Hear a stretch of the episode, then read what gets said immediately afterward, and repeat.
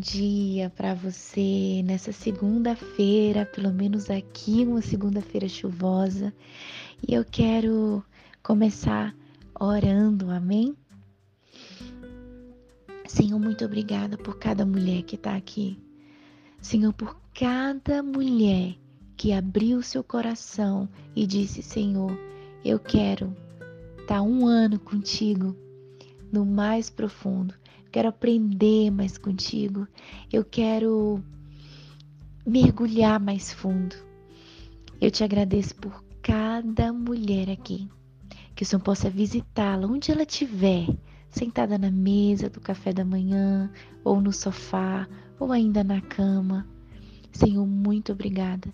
Visite cada uma em nome de Jesus com a tua presença poderosa Pai, e que possamos aplicar o que vamos aprender hoje em nome de Jesus. Amém? Eu vou ler com você o Salmo 100, já que ele é tão pequenininho, e ele diz assim: Celebrem com júbilo ao Senhor todas as terras.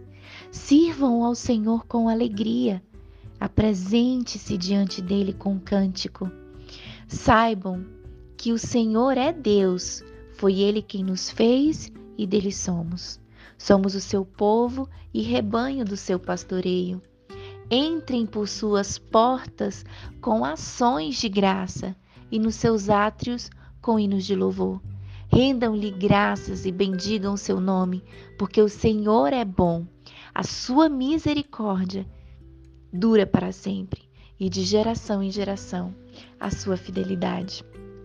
Hoje ah, quem escreveu foi Roxane Robbins e ela fala sobre milhares de pessoas que vivem no Kibera, não sei se fala assim Kibera ou Kibera, é, que é a maior favela africana no coração de Nairobi, no Quênia.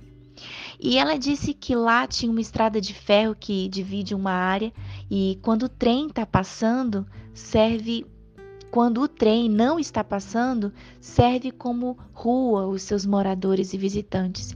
E um dia ela estava por essa via férrea e um homem de terno bem surrado abordou ela e o amigo dela e disse: Acabo de vir da igreja. Né? E ela conta aqui que parece que ele não percebeu o horrível odor que permeava aquela comunidade. E ele agradeceu a eles, né, sorrindo, o Senhor nos ama e proverá. E deu um aperto na mão deles e foi embora. E aqui em diante eu marquei e quero ler para você o que ela diz. Ele ansiava por circunstâncias melhores, mas de alguma maneira ainda conseguia lembrar que o Senhor é Deus e que ele cuidará dele como o seu rebanho. E talvez mais do que a maioria de nós, ele buscou água e não a encontrou. Ela falando, né? Então, com a língua seca, clamou a Deus por provisão e ele a enviou.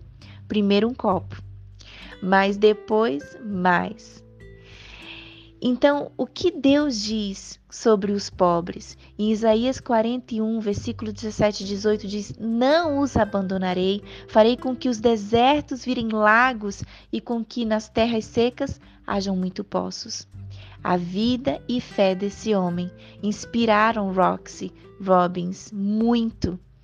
Ele demonstrou que é possível louvar a Deus mesmo vivendo em circunstâncias ruins e que nós todas, independentemente das circunstâncias, devemos atentar para o que diz em Salmo 100 que fala: adorem o Senhor com alegria e venham cantando até a sua presença. Que nós possamos desenvolver uma vida, um hábito de adoração um hábito de gratidão. No versículo 4 diz: ações de graças são ações que mostrem gratidão. Seja grato pela sua vida, seja grata pelo seu dia, por você estar viva. Amém? Seja grata.